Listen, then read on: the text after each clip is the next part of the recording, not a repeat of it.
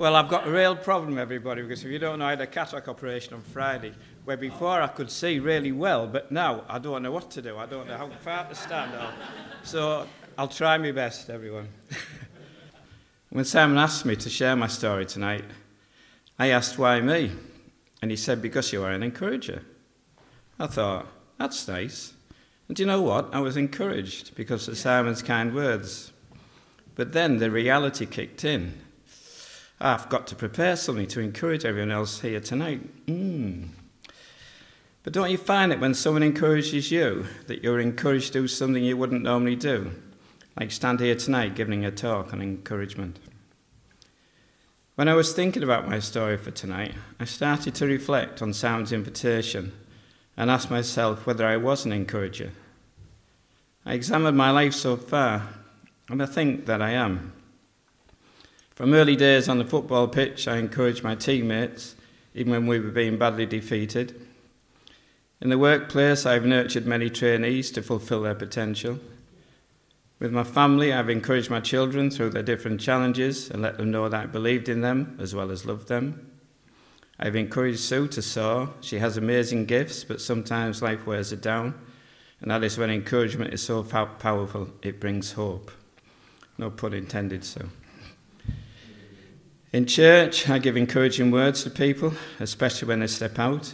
It may be for a talk, or for worship, or a word of wisdom or prophecy, or even in general conversation.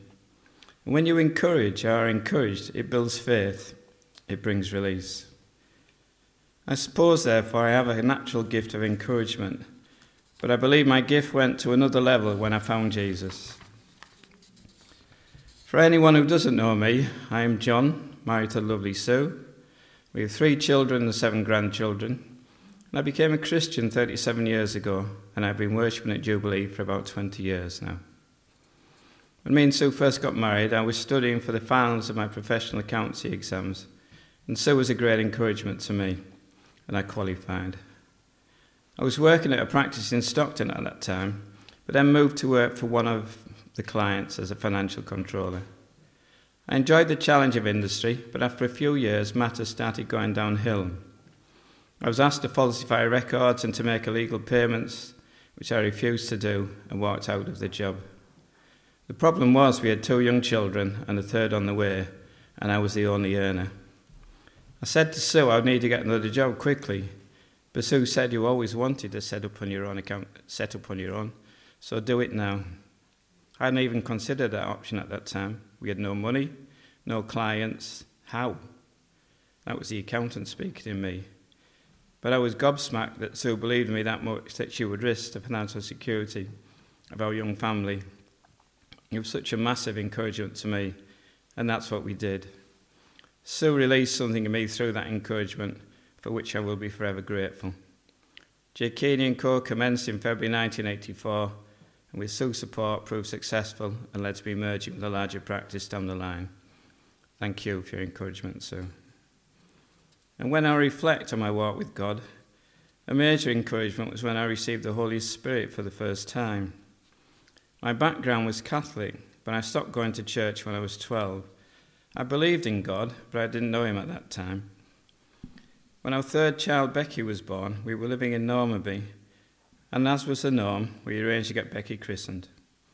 So we arranged to meet the local clergy at the local Anglican church at Normanby. I was too busy with the new business, but I was too busy with the new business. The vicar wanted us to go along to the church for a few weeks before we'd arrange a date for the christening. Sue took the three kids and loved it, whilst I caught up on correspondence. In those days we didn't have email, it was dictation, and then people had to type it up, just to put it in perspective. After some cajoling by Sue, the curate, two members of the congregation, one of who was a former Catholic, one who was a semi-professional footballer, God knew who to send, who to connect with, I agreed to go along. Well, I loved it, and I hated it. My emotions were all over the place. The place was alive, it was noisy, the worship was contemporary, people were praying out loud who weren't clergy, and then they did the peace and everyone hugged each other. Whoa, scary. Coming from a Catholic background, when the mass, mass was said in Latin and only the priest read the Bible and prayed, This was way out my comfort zone, but I got there in the end. Sue and I joined the confirmation class, and on the last night of the ten-week course, everybody was getting prayed with to receive the Holy Spirit. I hung back, as again I was out of my comfort zone. I'd committed my life to Jesus at that time, but this was something else. Well, I didn't know what hit me. I went from being a tentative new Christian to floating on a cloud. Anything was possible. Sue and I lived three hundred yards away from the meeting, and to this day, I don't know how we got home. I think we floated. Within weeks, we were heading up the youth, which we continued to do for ten years. And we still see some of our old youth groups, and we know we encourage many, but they also encouraged us in so many ways. The Holy Spirit is an amazing encourager. We joined a house group, and our leaders were such encouragers to Sue and I. They were Barry and Jean Wadrop, and Barry was a semi-professional footballer who helped persuade me to attend church. They invited us around for meals, really got to know us, and supported and encouraged us so much as new Christians. Within a few years, we were leading our own house group, and we tried to model so much of what we learned from Barry and Jean in our own style.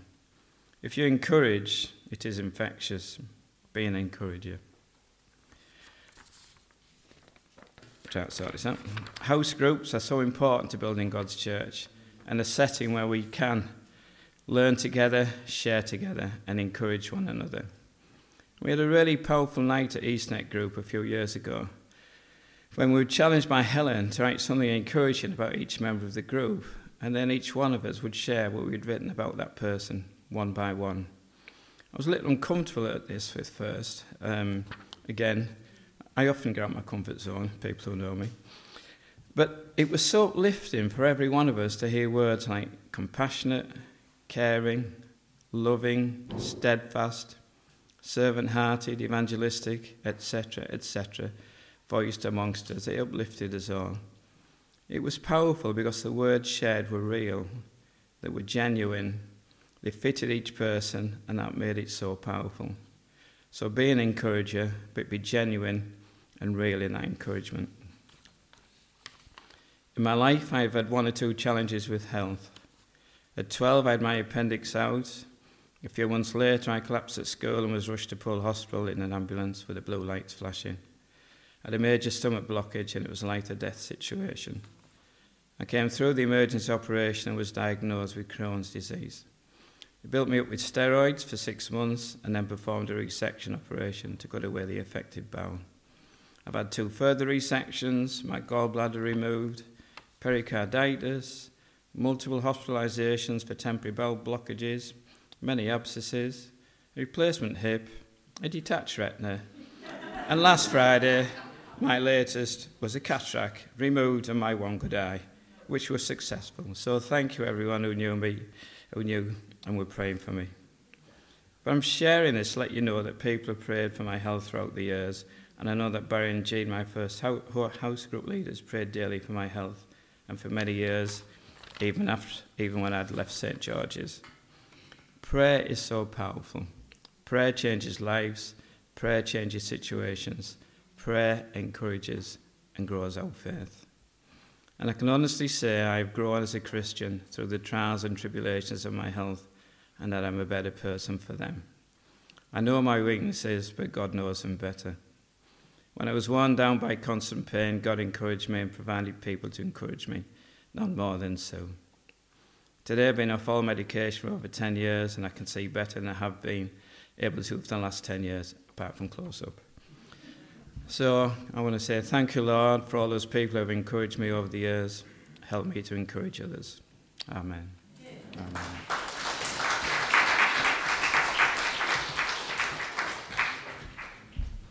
Excellent, excellent. You didn't think we'd have the bionic man here tonight, did you? um, I want to encourage you to read this book, if you haven't read it already. There are a selection of books over there. This is an excellent book written by Terry Virgo, who's started our movement of churches a long time ago. Our movement of churches called New Frontiers started in the midst of what John was talking about. There's a, there was a traditional church, and people started being filled with the Holy Spirit. God was doing that amongst different people, different churches at the time. And this changed the expression of Christianity, particularly in our new churches. And people were leaving the denominational church and starting their own churches. And so this is a little bit about that journey of how people became more and more Spirit-filled Christians. Okay, so the Spirit-filled Church by Terry Virgo. Now let's welcome um, Angela, who's going to give us our main talk for this evening. And from that, we'll see where we go. Clap, clap, clap. Okay, so I was told that sub- the subject tonight was how being placed in a church family helps to shape and develop our spiritual gifts. Is it? Right. Oh, yeah. So I'd just like to start by saying what a blessing it is to be part of a church where we do operate in spiritual gifts. And only this Sunday, I had a conversation with a person who was struggling with a big decision about her work. So she came for prayer at the end of um, the Sunday meeting, and the person who prayed with her had a specific word of knowledge, which came in the form of just two actual words. But she knew exactly what it meant, and it enabled her to make the decision that she was struggling with. So she went home encouraged and blessed. We regularly have tongues and interpretation and the prophetic, as well as many more gifts that are not necessarily expressed in public, going on behind the scenes, which is great. However, in God there is always more. So I'm really glad we're doing these Equip Weeks to encourage and challenge us to press in for more from God. So just to remind us, what is a spiritual gift? It's a gift that is a unique, supernatural ability that goes beyond our natural talents, that is given by God to a believer for the building up and strengthening of the church and for the common good. These gifts are given by God to everyone who is filled by the Holy Spirit. No one is left out. Using our God-given spiritual gifts makes a far greater impact than simply using our own human talents and abilities, although they too are given to us by God. The gifts can't be earned, they're given, and they're different to the fruits of the Spirit. We're all meant to grow all the fruits. That's love, joy, peace, patience, kindness, goodness, faithfulness, gentleness, and self-control. But we're not all meant to have all the gifts. First Corinthians twelve seventeen says, "Now to each one the manifestation of the Spirit is given for the common good." So the gifts are not primarily for our benefit.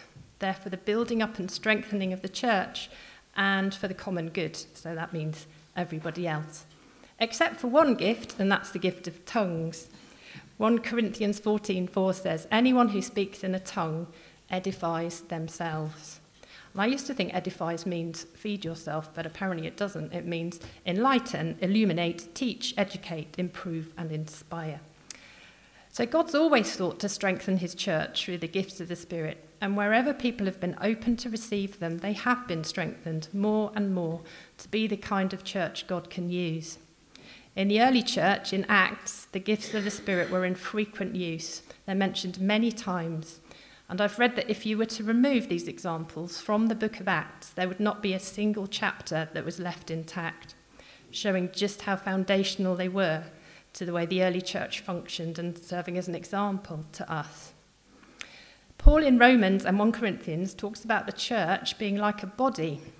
He says, "Just as each of us has one body with many members, and these members do not all have the same function, so in Christ, we who are many form one body, and each member belongs to all the others." I think that's a really helpful picture that Paul gives us to help us to understand what church is and how it functions. As the church, we're a group of people, a community, who are individuals but all exist connected to get together like a human body, made up of many different parts, all made to do different jobs. So that as a whole, just like a human body, it can do many wonderful, complex and amazing things. So if you don't mind, um, a little bit of biology that I think helps to understand this analogy. A body is made up of many different systems that enable it to do all the things that it can do. We have our skeletal system, which is our bones, muscles, joints, tendons, and ligaments, enabling us to stand up, run, walk, jump, change position, and to move around. We have a nervous system, our brain and nerves, so that we can see, hear, taste, feel, and smell. The body can think, do tasks, make friends, make decisions, rest and sleep, then wake up again. We have a cardiovascular system, our heart, arteries, and veins, that enables every cell in the body to be supplied with the blood that's carrying the things each cell needs. Then we have our respiratory system. The lungs take in oxygen that is essential for life and breathes out the carbon dioxide it doesn't need. We have a digestive system, so the body can feed itself, grow, and stay healthy.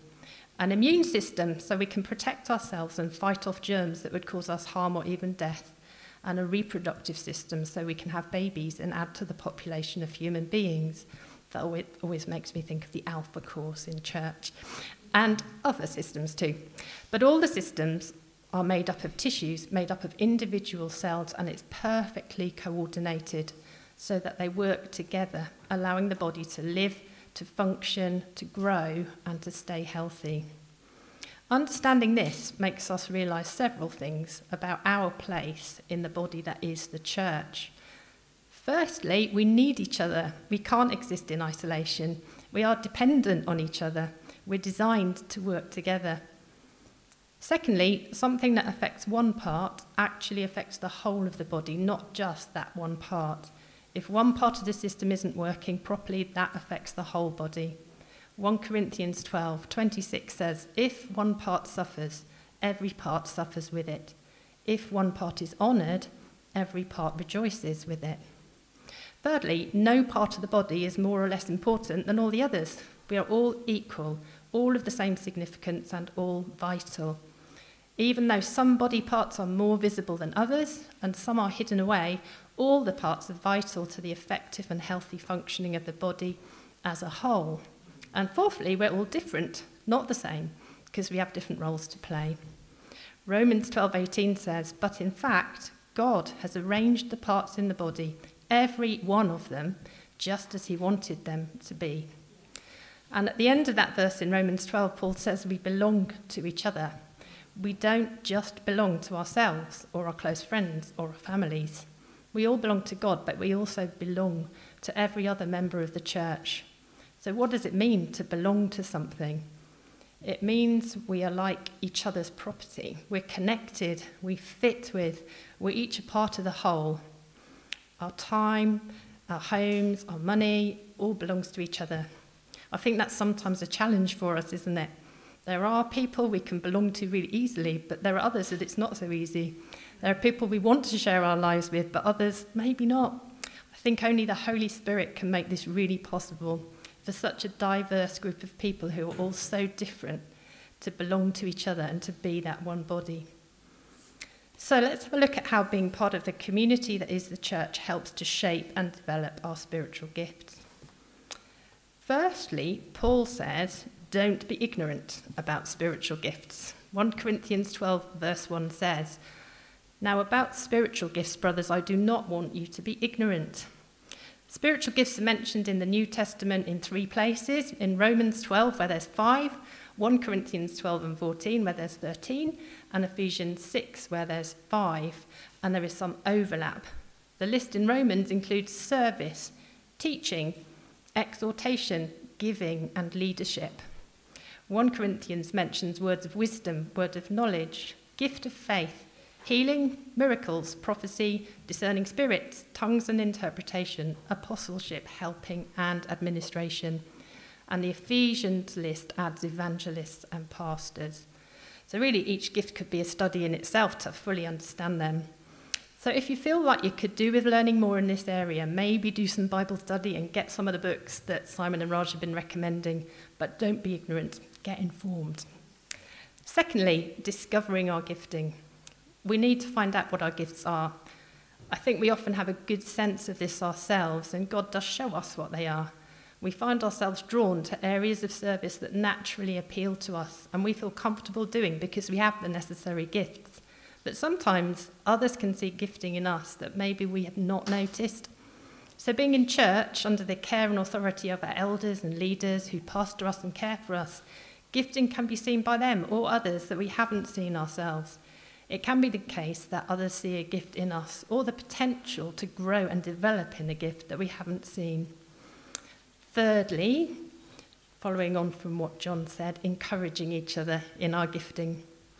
We may have been aware of a gift, but not really had the confidence to use the gift, to step out into something new and to leave our comfort zone, to contribute to the life of the church in a new way. So let's be open to others encouraging us in new directions and also be encouragers ourselves. Often a word of encouragement can be so effective in building a person's confidence so that they begin or continue to use a particular gift and get better at it. It says in First Thessalonians five eleven, "Therefore, encourage one another and build one another up, just as you are doing." For example, if one of the hospitality team makes you a coffee on a Sunday morning and gives it to you with a smile, say thank you and encourage them in their gift of service. Or if one of the children's workers, or if one of your children comes out of the children's work and is excited about what they learned, go and let the children's worker know they did a great job using their teaching gift. Or if a person comes and uses their gift of tongues or interpreting a tongue in a meeting, let's encourage them in that. It takes courage to come and stand up in front of the church to bring a contribution. Fourthly, we need to be faithful in what we've been given. Raj reminded us a few weeks ago about the parable of the slaves and the bags of, bag of gold. Um, and Jesus said at the end to the slave who... Um, increased his amount of gold, "You were faithful with a few things, I will put you in charge of many things. Enter into the joy of your master." It's possible not to use the gifts we've been given and let them lie dormant. This might happen for a number of reasons. It might be that someone's not confident or brave enough to step out and use that gift. It might be fear of failure or fear of what others may think. It might be because maybe they've tried it before and it didn't go so well, or even just a lack of interest in using their gifts. It could be that at one time they were keen and used their gift at any opportunity, but they've just gone off the boil. So let's use our gifts and not keep them hidden, which leads on to the importance of stirring up spiritual gifts. Paul said to Timothy, "For this reason, I remind you to fan into flame the gift of God, which is in you through the laying on of my hands. For God gave us a spirit not of fear, but of power and of love and self-control." Other translations say, "Kindle afresh or stir up the gift." Spiritual gifts are to be exercised, to be used, and not to lay dormant.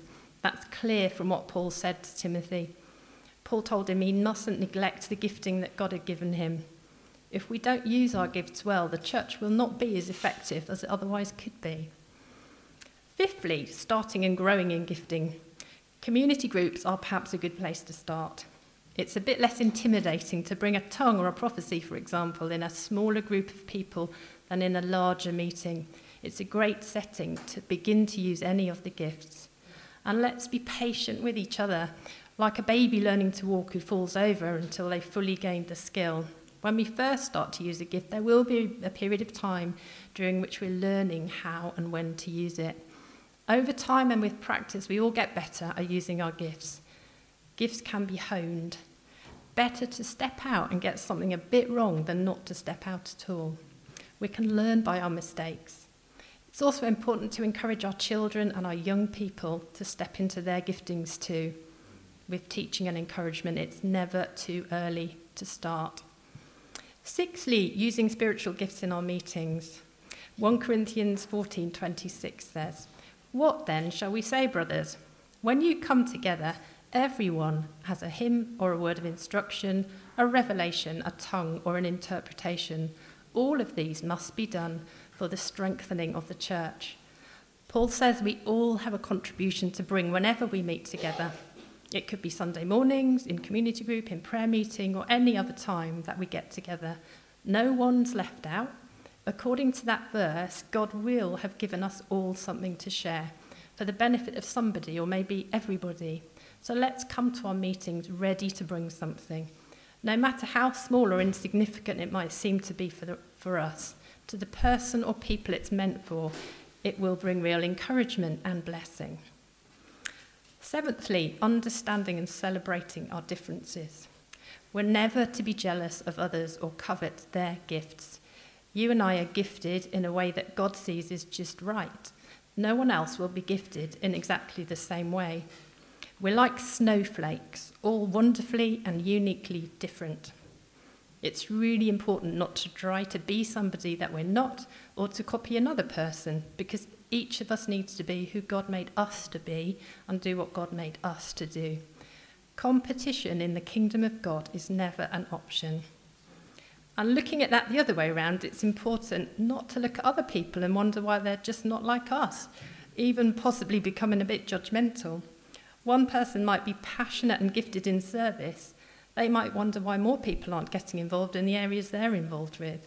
Or a person who has an evangelistic gift might wonder why another person doesn't share their faith with such ease and enthusiasm. And it's because each of us has a unique set of giftings, all different. Um, when I was preparing my, my talk on Sunday, I finished and I put on I'm a Celebrity, Get Me Out of Here. And Boy George said this thing that I thought, wow, that really fits in. He said, knowing your place in the orchestra is the key to success.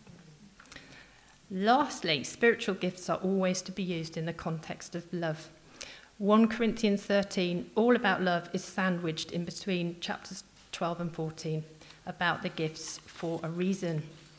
After finishing chapter twelve, Paul says, but I will show you a still more excellent way, which is the way of love. He tells us that exercising spiritual gifts without love robs them of their power and empties them of their impact. Speaking in tongues of men and of angels without love is like a noisy gong or a clanging cymbal, both unpleasant sounds. He says that even if he had prophetic powers, understood all mysteries, and had all knowledge, and enough faith to move mountains, without love he was nothing. And he, if he gave away everything he had and delivered up his body to be burned without love, again, he's nothing. So these are powerful words that show the huge importance that love has to play when we consider spiritual gifts. So I hope that was helpful, encouraging, and a bit challenging. Thank you for listening.